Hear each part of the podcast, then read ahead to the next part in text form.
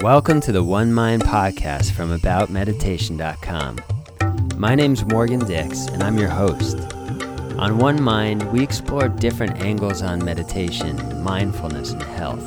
We interview experts and everyday practitioners to bring you the stories, the science, and the exploration that will help you understand why this ancient practice is more relevant and important today than ever before. Hi, everyone. Welcome to the show, and thank you so much for taking the time to join me today. I'm super excited to share my interview with meditation teacher Julianna Raye. Julianna has a great story. She was an up and coming recording artist who was critically acclaimed in opening for acts like Stevie Nicks from Fleetwood Mac and Don Henley. She's a gifted singer songwriter, but as sometimes happens in the music industry, things didn't work out according to plan. And it's a really interesting story how Julianna ended up as a teacher of mindfulness working with high performing individuals, athletes, musicians, and executives. She teaches something called basic mindfulness, which is the subject of studies at Harvard, the University of Vermont, Carnegie Mellon, and other research institutions. So today, we hear her amazing story and then we really go deeply into both basic mindfulness, what it is, how you practice it, and how she applies that modality with her clients, how she coaches them in the practice of basic mindfulness. It's super interesting. You're going to pick up a lot of tips, and you will be able to tell I thoroughly enjoyed this interview, and I think you will too. So let's jump in. Julianna, welcome to the show. It's so great to have you here. Thank you for joining us. It's my pleasure. Thank you, Morgan. Awesome. So I think we can dive right in. I love to start with asking people about their story. Can you can you tell us your story? How, why, and, and when did you start meditating? How did you come to meditation and, and what really compelled you to learn and start your practice? Absolutely. So about 20 years ago, I uh, I was in therapy.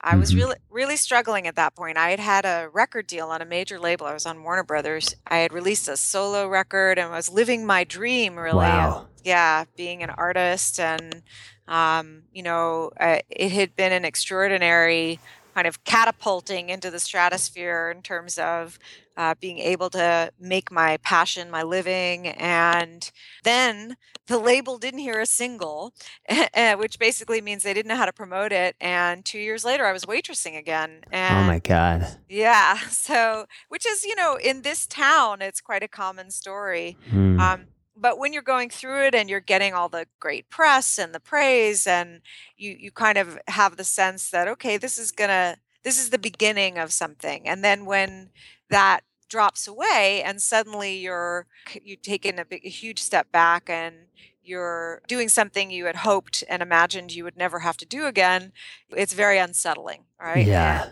and I did not have the skills to manage it well. And I had actually, even before I got my great opportunity, I struggled with anxiety and depression. So when this happened, I plummeted back into anxiety and depression, and I was in Yeah. in therapy, and I was trying medication, and I was was trying everything to take care of it, and I nothing was quite working, and I was really at a loss for what to do. And I I saw myself progressively getting worse over the years. I didn't know how I would ever kind of pull myself out of that. It just seemed that uh, things were going to get harder and not easier, and I didn't know what to do about that. So my therapist suggested, and medication wasn't a good solution for me. I didn't respond well to it. hmm Unfortunately, I, fortunately or unfortunately, I, I just, uh, my body chemistry didn't like it. And so that wasn't an option. My therapist suggested meditating. And I, of course, I, I was a real pragmatist. I was never a spiritual seeker or anything like that. And when she said it, I thought, okay, sure. It'll help Yeah. Maybe it'll help me relax and I'll try anything. If this can help me, it's something I can do for free, it's something I can do whenever I want to, I'll give it a try. So I was pretty skeptical about what it could do to really change my life, but Mm, I was willing to check it out because it was something there was a convenience level to it and there was a kind of a self-empowerment about it that it was something I could do for myself. I liked that. So I thought, well, I'll give it a few months. I recognized that it was going to be subtle probably and so I probably should give it some time and I gave it a few months and I wasn't quite sure what it was doing. It wasn't clearly addressing my anxiety in a very direct way, the way I imagined it would yeah. but but I liked what it was doing. I felt more grounded. I had some psychological insights as I would sit there that uh, that were meaningful to me and helpful to me. So I thought, you know, I'm just going to stick with this. I like it. I'm not quite sure what it's doing, but I'll just keep doing it. And I did that for about 2 years, practicing every day for half an hour, having only had 5 minutes of instruction. Wow. All right, Julianna, that's I was just about to ask you what was the instruction you had like so for those 2 years in particular yeah. what were you doing? I was focusing on my breath at the tip of the nose, Mm, noticing it move in and out. So a basic shamatha practice, uh, which is a basic that just means a um, a practice emphasizing uh, cons- concentration and restfulness. mm, And I was uh, doing a loving kindness practice. I was sending love to myself, to someone I care about, to someone neutral, and then to someone I found challenging. mm. So that was it. And I just started hung around and did that for 2 years. I liked what it was doing. I didn't totally understand it. My paradigm for understanding the world was psychology and so meditation I, just it was a fringe thing for me, but I thought it, it's it's doing something I like, so I'll stick with it. About 2 years in, I started to have what I would call more physiological experiences, subtle things. I noticed, wow, at the end of my exhale, there's this there's this kind of delicious spaciousness. I don't know what that is, you know, but it's tangible. And I'd like to understand why that's happening and what that is. Things like that. Or one time I sat down and I felt like I was upside down. I felt disoriented. And it wasn't something that it didn't seem that I was imagining it. It seemed literally like I, my orientation in that moment had changed. Wow. That is wild. I mean, I know Yeah. uh, you can have that's a thing, right? You can have any experience in meditation. But that I've never heard that. That's very interesting. Oh, interesting. really? Yeah. Well, so for me, this was the beginning of weird experiences. Yeah. It's just the beginning. But I guess I look at all those experiences as just pointing to the same basic truth, you know, just pointing to the same principle at work, which we can talk about later. But so I started to have these experiences. I had no context for them. I hadn't really done any reading or, Right. you know, I wasn't, like I said, I wasn't a seeker. So at that point, I thought, you know, I need a teacher. But I also knew I'm a pragmatist. If I get the wrong kind of teacher, if someone talks to me about chakras, you know, if someone had talked to me about chakras back then, I just would have run screaming out of the building. You know, I, Yeah. I, I, I wouldn't have responded well, and I ran the risk of throwing out the baby with the bathwater and stopping meditation. If I got into a crowd that I found too like woo woo, what I considered too, you know, airy or floaty or flaky, what you know, I, I was scared Yeah. that, that I might encounter people who were so fringe that I just gave it all up.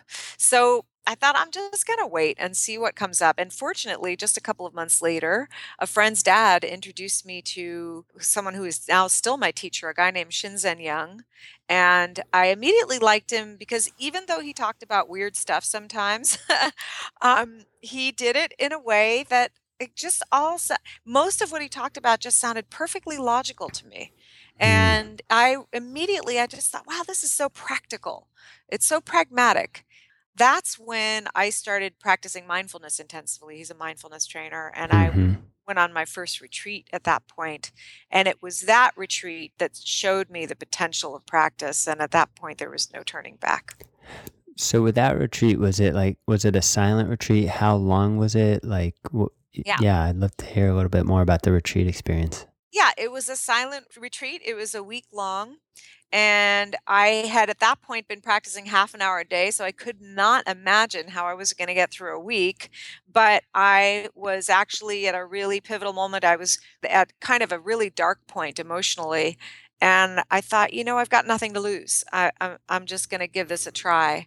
So I dove in. I did the week. I, you know, the sits were optional. He's he's sort of customized his retreats to be user friendly for Westerners who may not be familiar with the retreat experience. So, mm. um, so that was kind. Yeah. But I just I decided like you know I'm just gonna sit every sit so I can get the most out of this I can. Yeah. And um, about midway through, I had a profound experience that showed me the potential of practice, showed me just how powerful and resilient the mind and body are, and the fact that mm. I could train myself into a better state of being, my a better kind of stasis for you know it's like we we have these experiences some of them make us feel great some of them you know feel we feel terrible about and then we kind of revert back to our stasis right? The yeah. foundation the baseline and I recognized, oh, if I keep doing this practice, I can elevate that baseline so that I'm starting from a better position. Uh, and then if things get bad, I'll know how to work with them so I can keep elevating that baseline. That's cool. All right. So you had this experience in the middle of the retreat. What was the experience that yeah. opened opened this kind of vision or right. this insight for you? Well, I had an extremely intimate encounter with a radish. Oh yeah. the radish. That's, That's right. awesome. Yeah. Yeah. Um, the radish showed, showed me the secrets of the universe. I, I basically I was sitting there eating a salad on the it was about the Wednesday, I guess the retreat started on the Monday, so it was a few days in. Yeah. Sitting and eating this radish, and I'm chewing on it, and I'm really paying attention to the sensations, uh, the taste of the radish, and the you know radishes have a little bit of a tingly and a, a heat thing going yeah, on. Yeah. So I started tracking the tingling and the heat.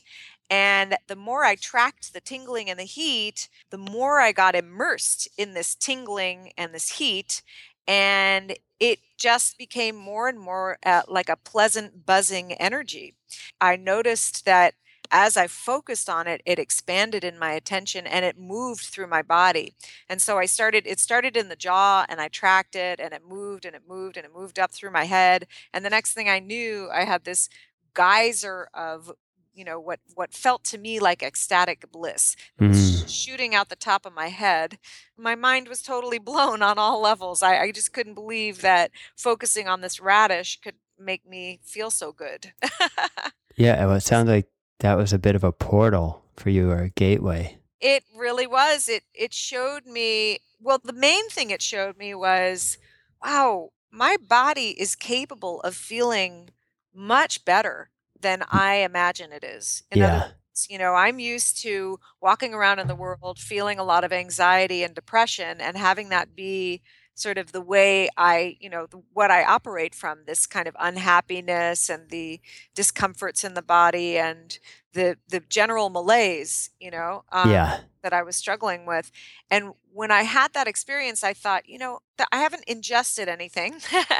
you know, it's not like I took a drug. Yeah.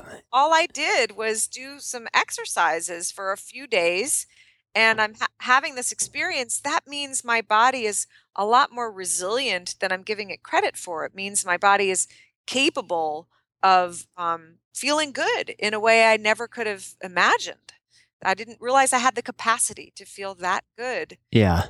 So that was a big revelation for me, and it made me realize, oh, I could, I could persist. I could just do these exercises, you know, these mental exercises more and more regularly, and then I would get to experience that more and more frequently and then over time i could you know basically rewire myself to know that that is that's normal yeah so that's that's really interesting. I, I, like the way that you described. So there are a couple things. One, I really like the way you described the sense of going through the world in that malaise, and you kind of laid out all the different elements of that malaise. And then, to use your terms, that was kind of the previous stasis. That was the previous baseline. That's right.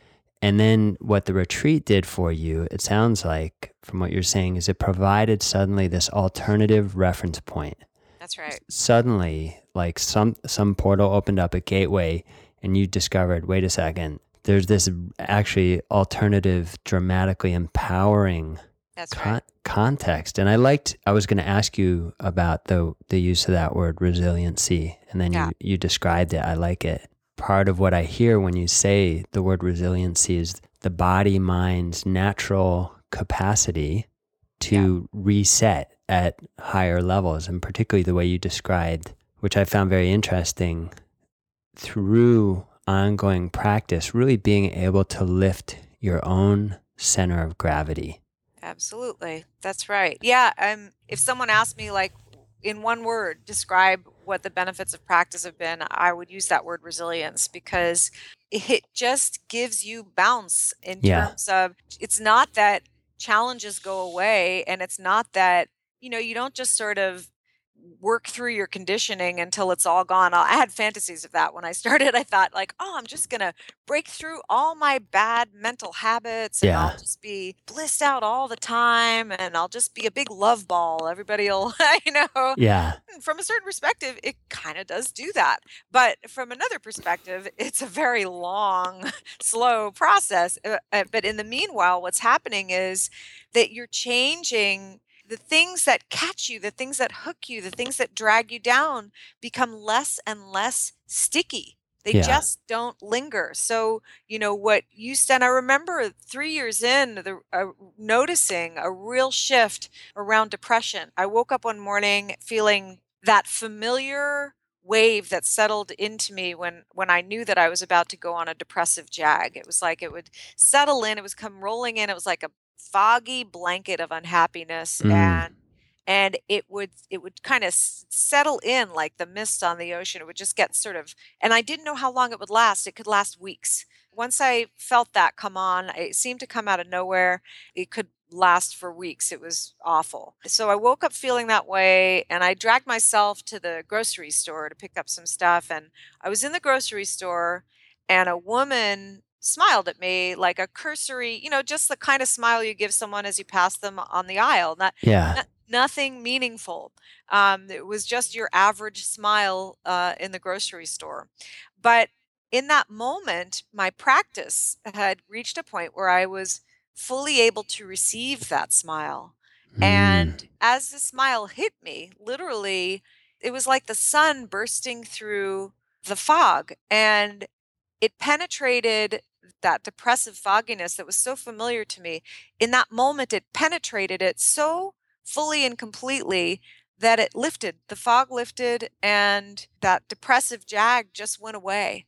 So it lasted a matter of hours instead of a matter of days and weeks. wow. And that was my first indication that the practice was having a really profound effect on depression. I, I didn't even, you know, start it for that reason, but uh, yeah. That's very powerful. So, did you, in that moment or like around that time, did you connect the dots pretty quickly? Oh, yeah. When she smiled at me, it was a radical shift in my physiology. And I knew that prior to, you know, mind you, I had been doing, it was about by then three years of immersive training. So Yeah. I'd been going on lots of retreats, but I knew very clearly that prior to practice, prior to mindfulness training, I would never, that would never have happened. I, it would never have had the impact on my physiology that it had.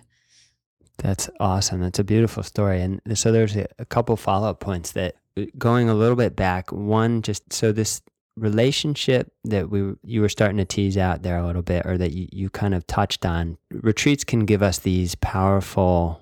I might use the word vertical experiences. They're like discontinuous. Suddenly something happens. There's a breakthrough, Like a peak experience. like mean? a peak experience. Yeah. Yeah. Um, we'll call it the radish experience. right. And Right. you know, the you, radish effect. That's, a, Yeah. that's the name of a book. I'm feeling. Yeah. so so you have the radish effect and what the radish effect is is and that, this is my experience on silent retreats too you the radish effect is usually you know each retreat is its own kind of hero's journey in a certain way because you Yeah. always go through some sort of arc or apotheosis on a on a Yes. retreat and then you always there's certain maybe they're not always as dramatic as the one you know you describe but you have a radish moment and it's like there's insight and there's clarity and there's the sense of potential Yes. and but i also and and to me that's like one of the hallmarks. It's of going on a silent retreat. It's one of the most important reasons is because it discloses or reveals really new opportunities new directions for you to move forward. But then i also liked what you were hitting on is that it's not a given.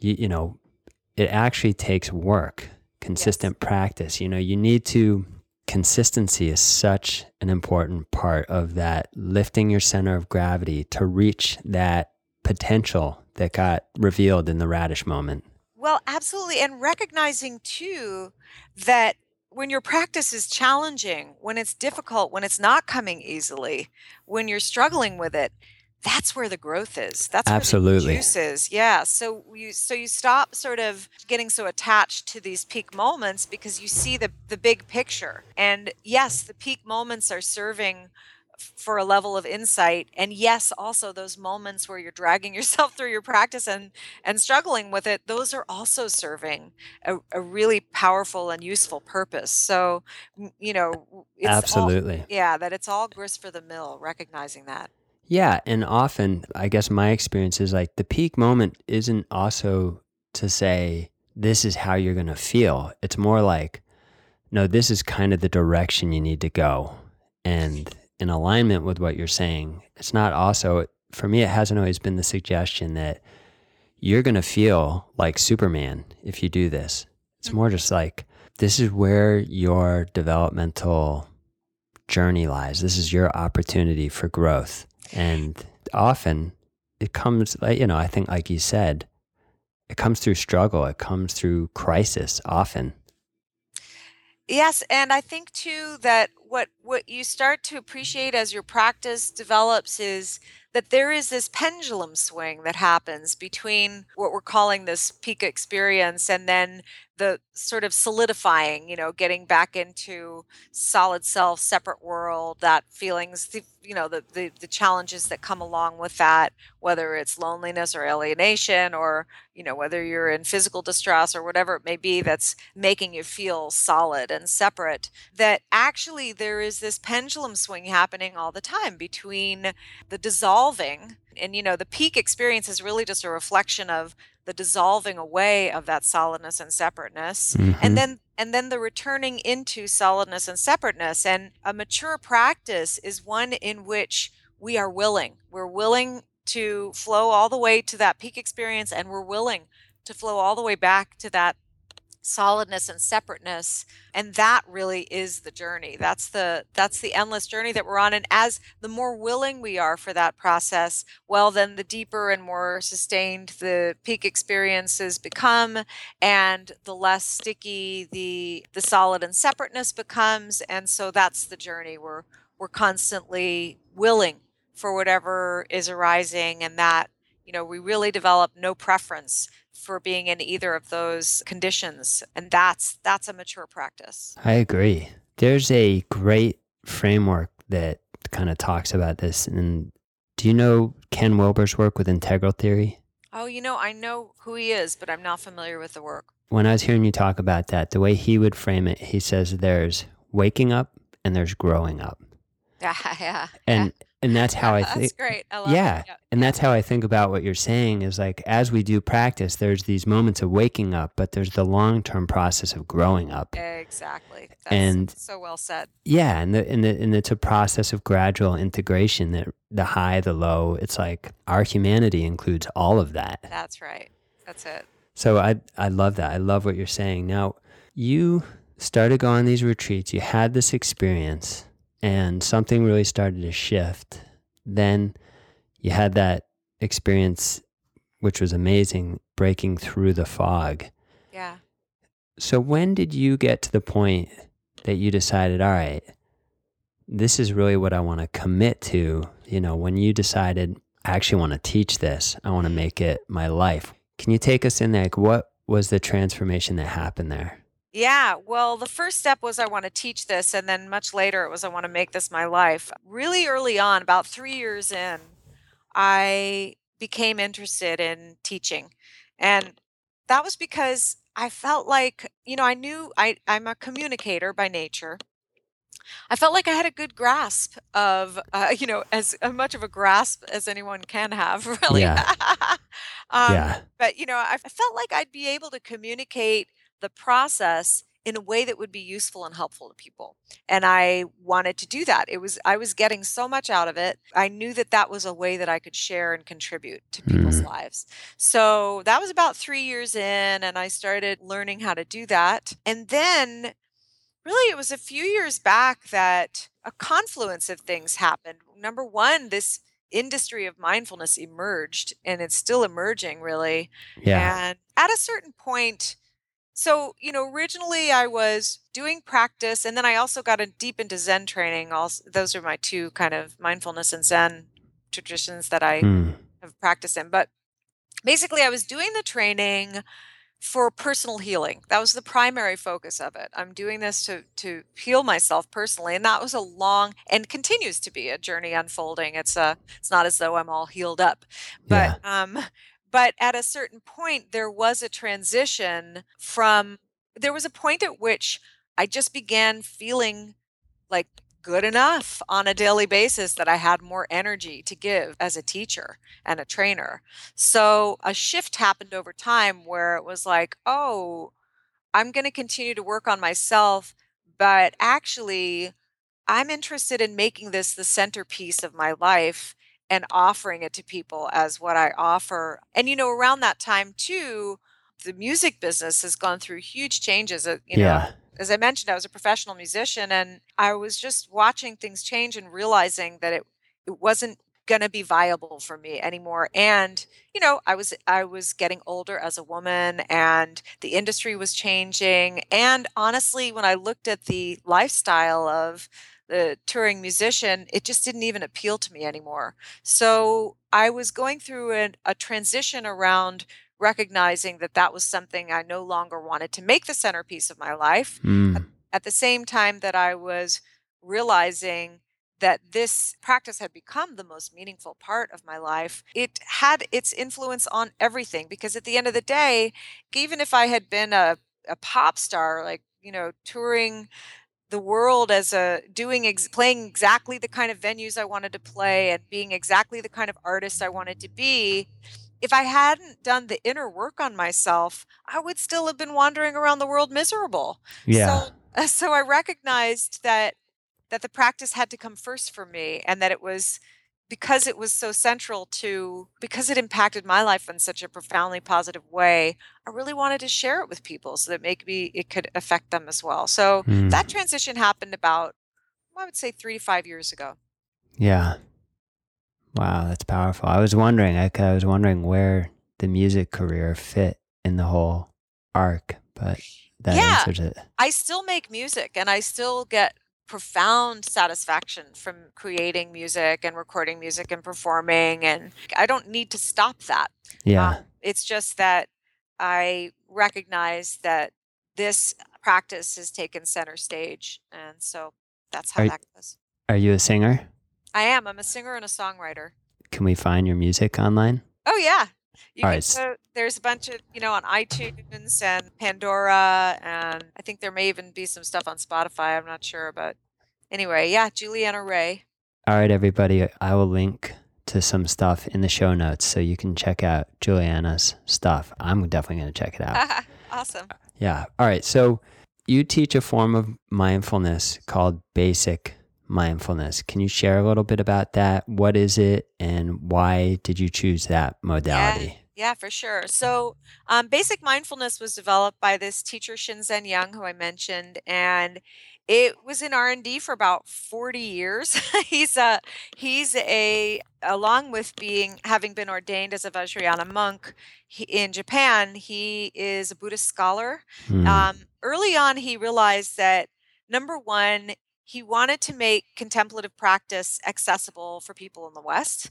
So he thought about how could I do that? And he noticed that, so even though he was ordained in the Vajrayana tradition, he noticed that the Vipassana folks seemed to really have a handle on what they were doing.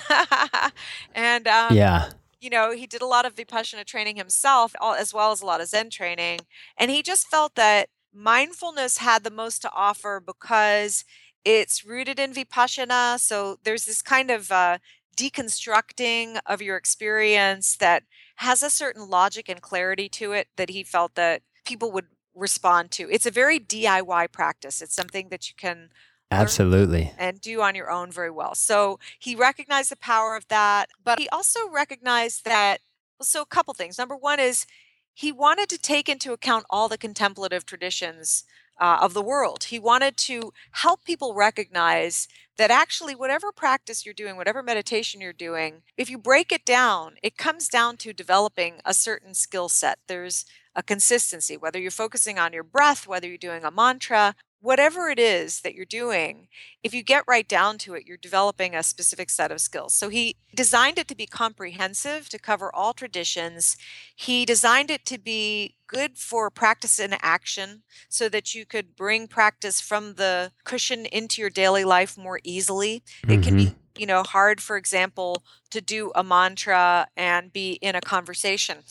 However, you can be in a conversation and also be practicing basic mindfulness. So there's some real power in having a set of strategies and techniques that you can take beyond the cushion and then the third thought he had in mind when he was conceiving it is this connection with science. He actually he anticipated that things would go as they've gone. In other words, in the past couple of years, there's been a lot of scientific research around the benefits of meditation and that's part of why it's gone mainstream now. That's, that's sort of the tipping point oh, is, oh yeah. yeah so we're getting all this great feedback from mainstream science. It's no longer like the hippy dippy science. It's the it's the real it's the harvards and you know yeah. carnegie mellon and so he anticipated that and so he set up the system in a way that would be easy for science to track and monitor and so as a result, he's partnered with Harvard and Carnegie Mellon and University of Vermont and a few other places. And,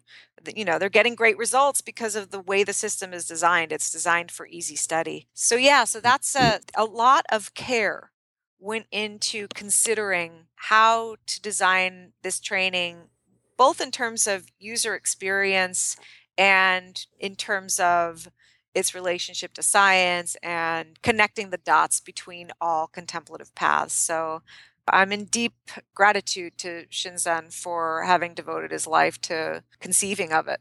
so yeah. I, am honored to now uh, translate it into various forms for people to learn. Yeah, I feel like people like you and me are indebted to folks like the in- Insight Meditation Society, to Shinzen Young, to a lot of these really first generation folks who absolutely have translated a lot of these Eastern practices into modalities that we can assimilate here in the West. And, you know, really they apply more easily than, say, the original traditional modalities. They're they're better for our Western sensibilities. Absolutely. Yep, by all means. And that's what we want. We want it's challenging enough. yeah, exactly. So Well that's that's really great to hear. And also you express tremendous confidence in it. So that's very inspiring just in and of itself and compels me to want to learn more about basic mindfulness.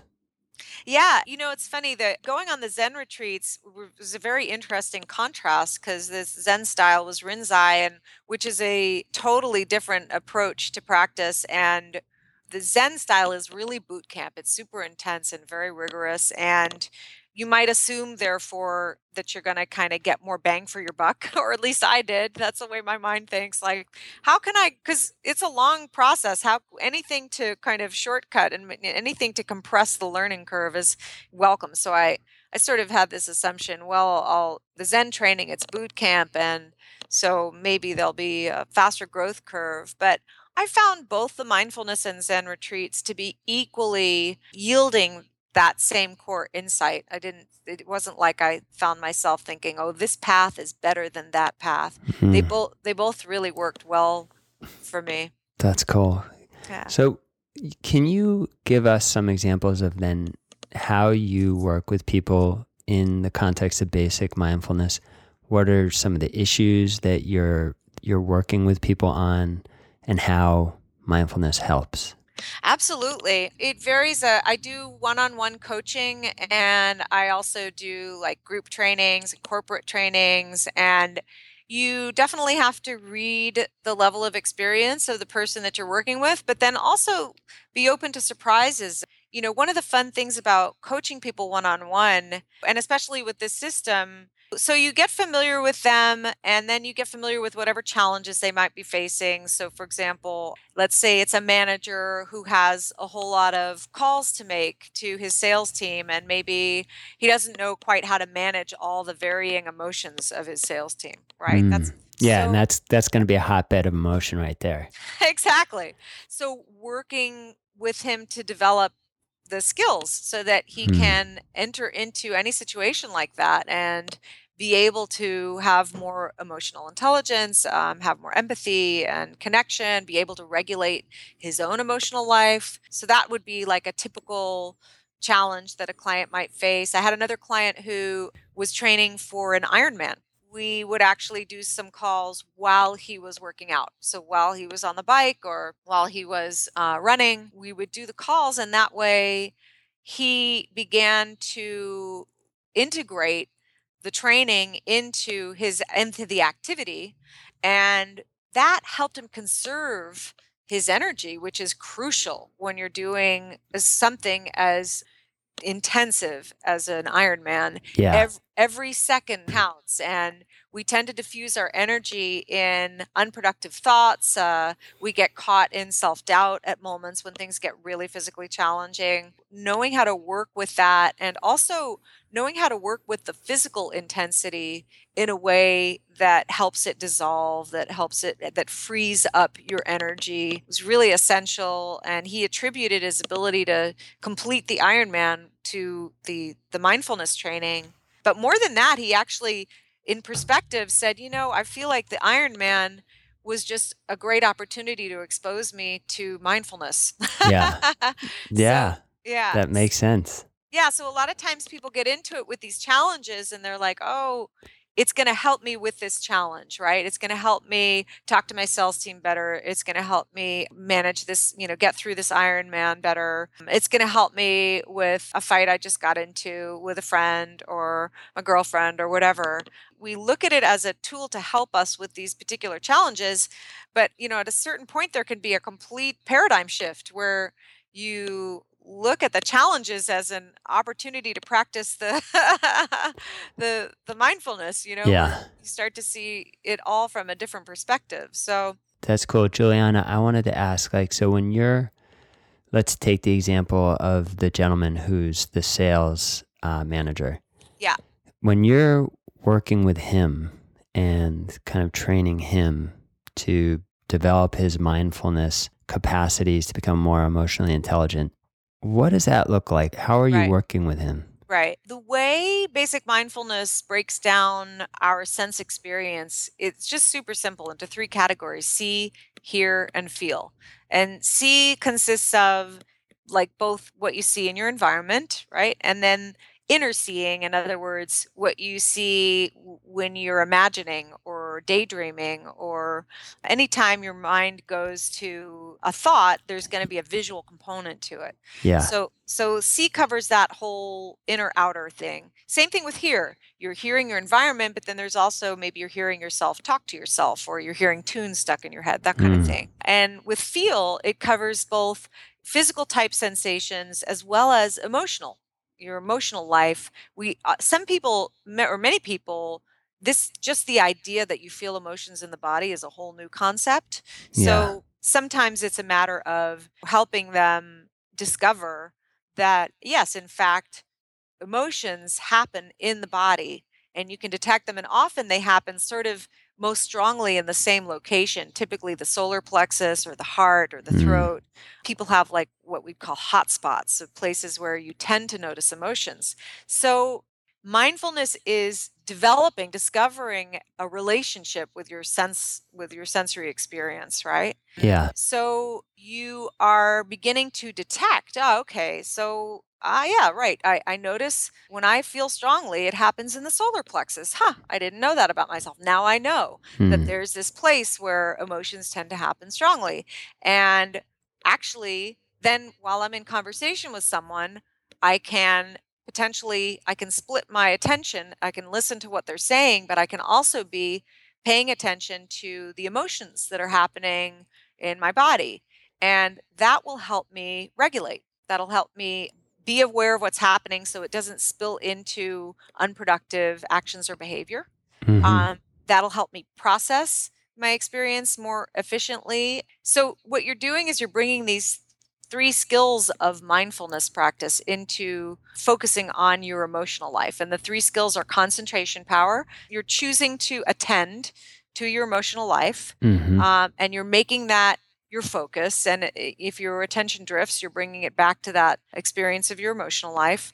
You're developing sensory clarity. So you're becoming clear about your moment by moment experience of your emotions, right? Maybe maybe becoming clear about, oh, now I'm feeling anger. Oh, now there's fear going on. Oh, there's some combination of anger and fear. Oh, uh, it's at this level of intensity. So you might not be able to have that level of clarity when you're in conversation with someone. So you wouldn't necessarily start, that's kind of an advanced practice, but you might start simply by developing a mindful relationship with your emotional life by concentrating on it, becoming clear about your moment by moment experience emotionally, and then also bringing what's called equanimity to it. And that means that you're not fighting with it, you're not pushing or pulling on it. For example, trying to push anger away because you think it's bad.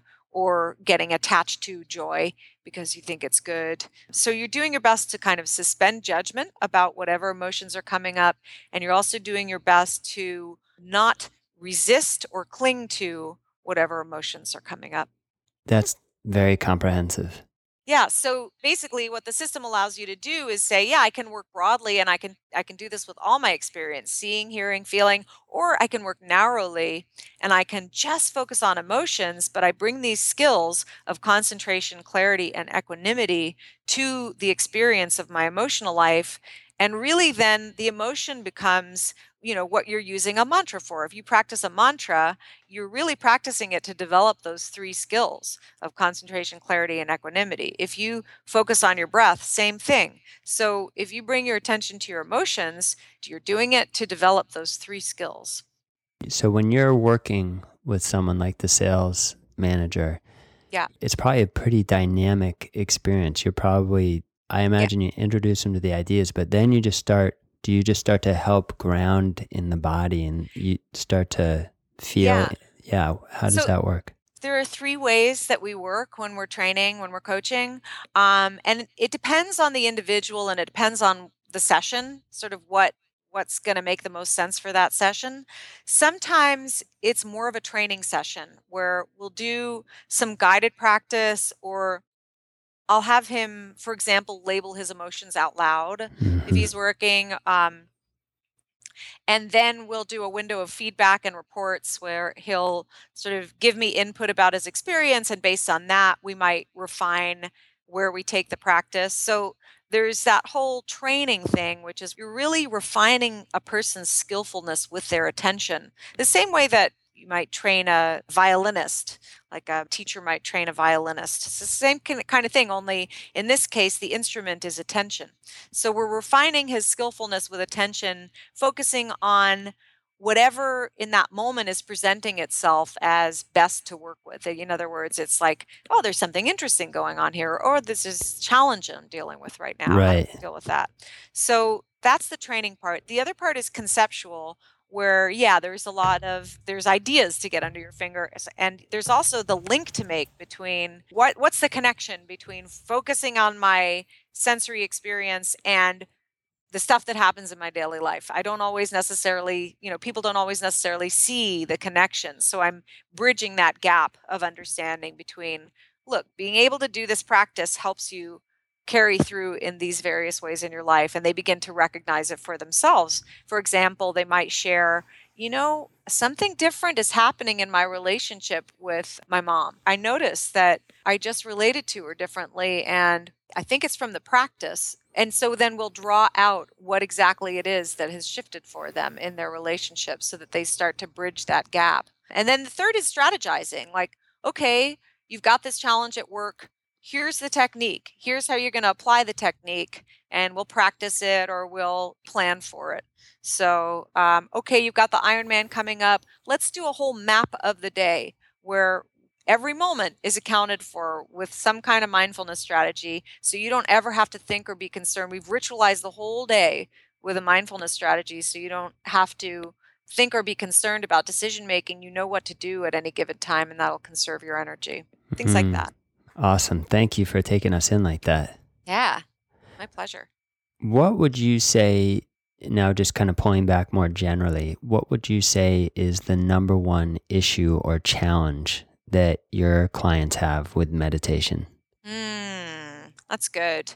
Well, coaching clients really have an advantage because an accountability partner really helps shore you up and make your practice consistent. Mm-hmm when you're doing group work where there's less accountability or when you're just trying to do it on your own, I would say the biggest challenge people have is making it consistent, doing it consistently. And I think part of that is purely the psychological habit of it, developing that psychological habit. I also think it's because the rewards of practice come and go, and often people will you know they'll enjoy it when it's rewarding but if it starts to get frustrating they won't necessarily have clarity about how to work with it.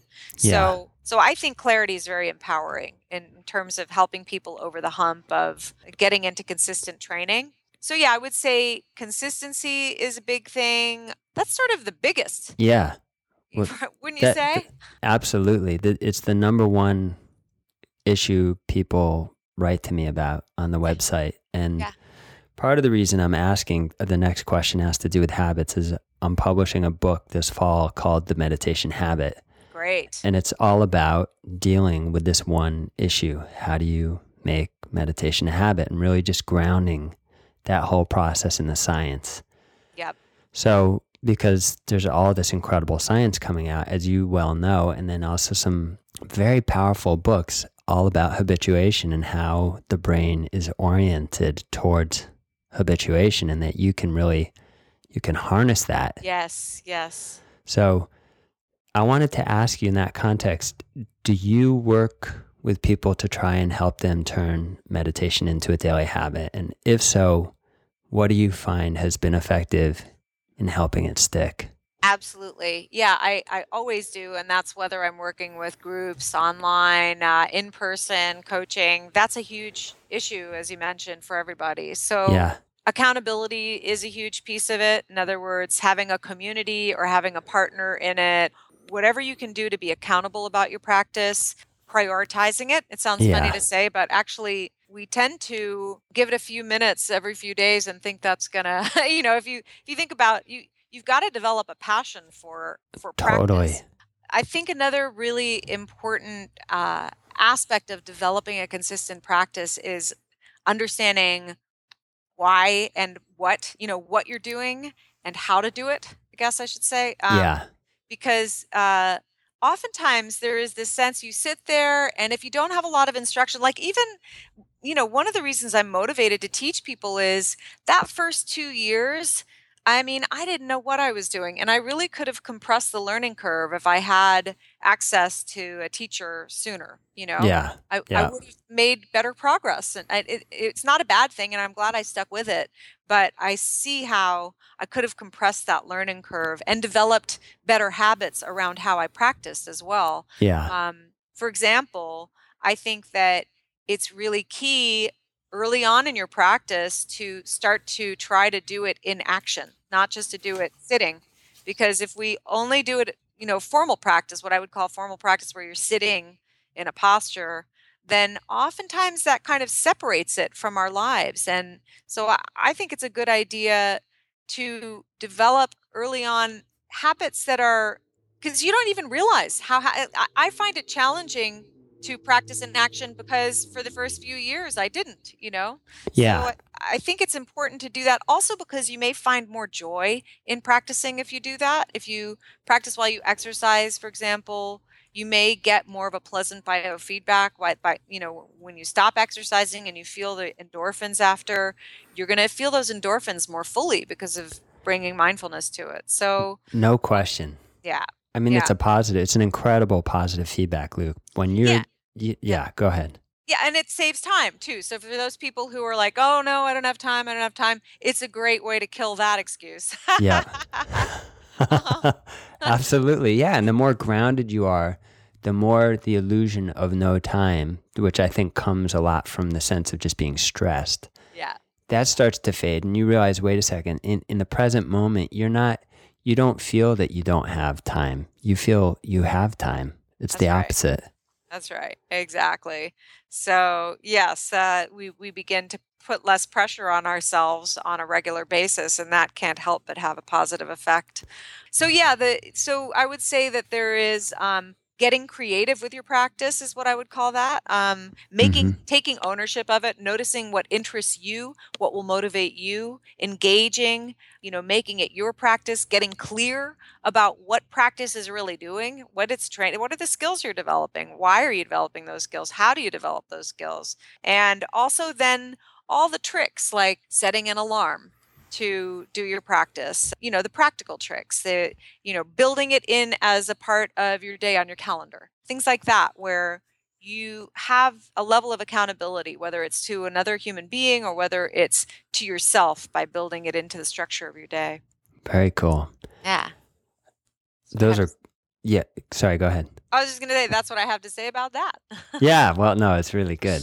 I'm always interested to hear other instructors talk about this very topic because it is, I think, the number one issue. Because you don't, for the reasons you spoke to in the beginning, because of the media, because of the science, because it's gone mainstream, you don't have to work to convince people anymore that this is a good idea.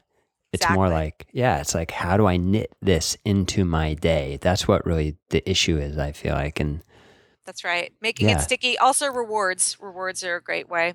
totally. Yeah.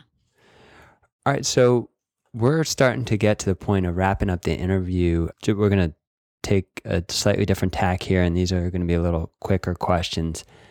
What books have you read lately, or movies have you seen lately that have inspired you, and why? Mm, let's see. It can be one or the other, or it doesn't have to be lately. It could just be what something that's had and one that's had a deep impact on you. Yeah. I like to give this book healing back pain.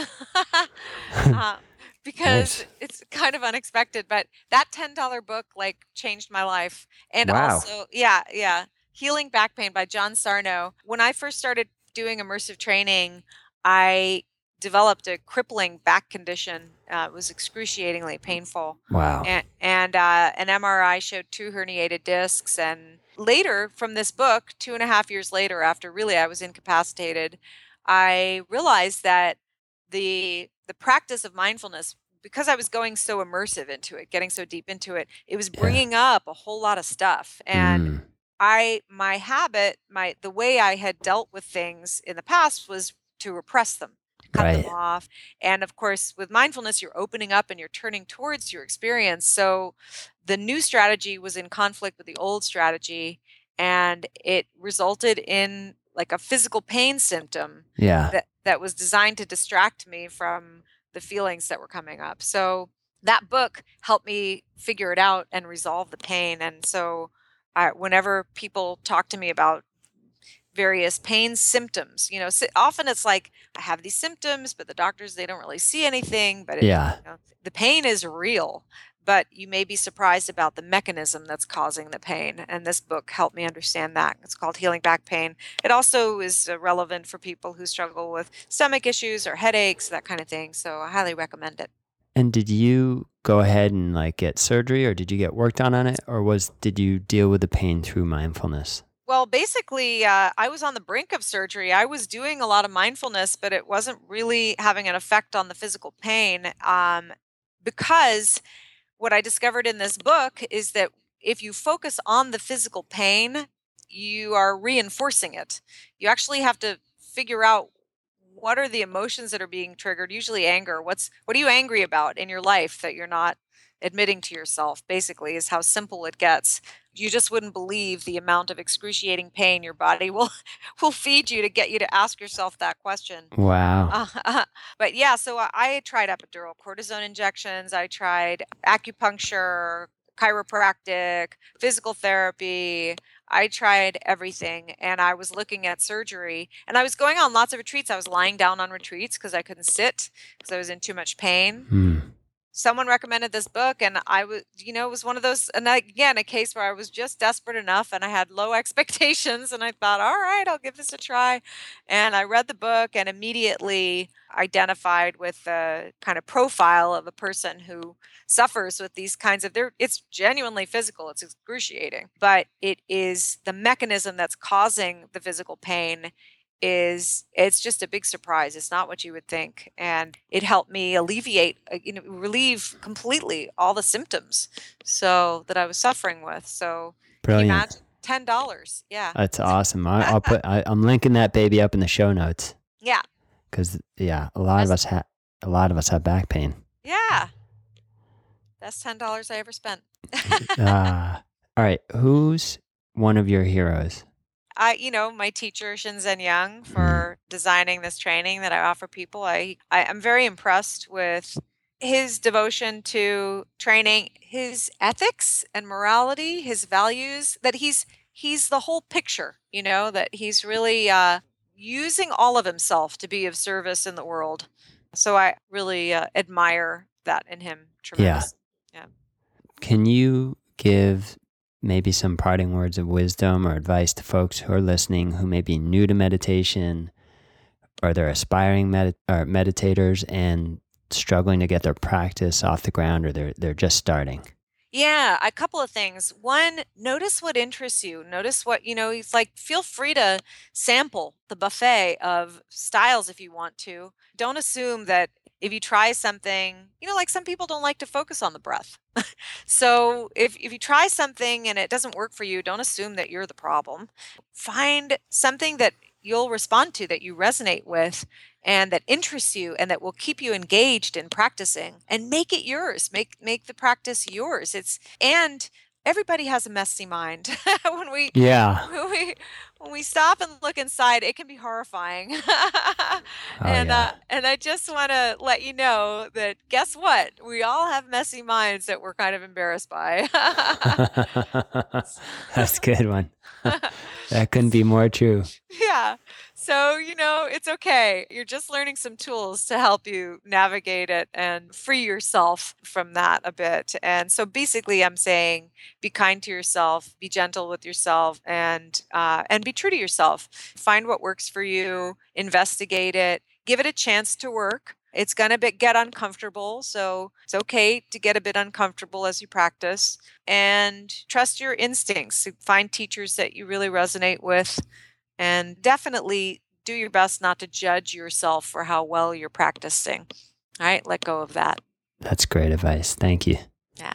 Pleasure. So where yeah, awesome. So where can people learn more about your work and connect with you directly and is there anything up and coming for you on the horizon that you'd like to share? Mm, yeah. People, if they want to check out kind of my style, the basic mindfulness approach, you can go to freemeditationlesson.com. It's pretty straightforward. freemeditationlesson.com. If you're interested in coaching, you can go to popgozen.com, P O P G O Z E N.com. I believe we're going to be launching like a monthly program on our website. So that'll be a good accountability community, an online accountability community. So that's something that's coming up, uh, I think, pretty soon, like within the next month or so. Nice. That's something to look forward to. Yeah. That's great. So, everyone, I am going to link all of these up in the show notes and also some of the earlier references that we made in the show Julianna, thank you so much for joining us. It's my pleasure, Morgan. It's so fun to uh, share this with the a fellow practitioner and the immersive training stuff is so powerful and it, it's fun to be able to go there with you. Absolutely. So, yeah. I loved it. Thank you. Thank you. I hope you enjoyed my interview with Julianna Raye. If you want to follow up with Julianna directly, I've included a bunch of links in the show notes. You can pick those up over at www.onemind.com. That's www.onemind.com. Today, I want to thank the two people most responsible for making this show possible my business partner, Tom Bershad, and my wife of 11 years, Atra Nosrat. Without them, there is no One Mind Meditation podcast. I owe them a deep debt of gratitude for supporting the show. They are awesome. And until we are a sustainable business, this and every show is technically and literally sponsored by them. And if you do enjoy the show, you can help me out by leaving me a rating and a review over on iTunes. Your feedback, it's always helpful. I really appreciate it. And to be honest, those ratings and reviews, they are the best way to help other people find the show. If you want to show us some love, that's the best way to do it. That, or of course, buy one of our fantastic meditation courses over at About Meditation and finally, let's end with a quote. Today's quote is from Julianna's teacher, Shinzen Young.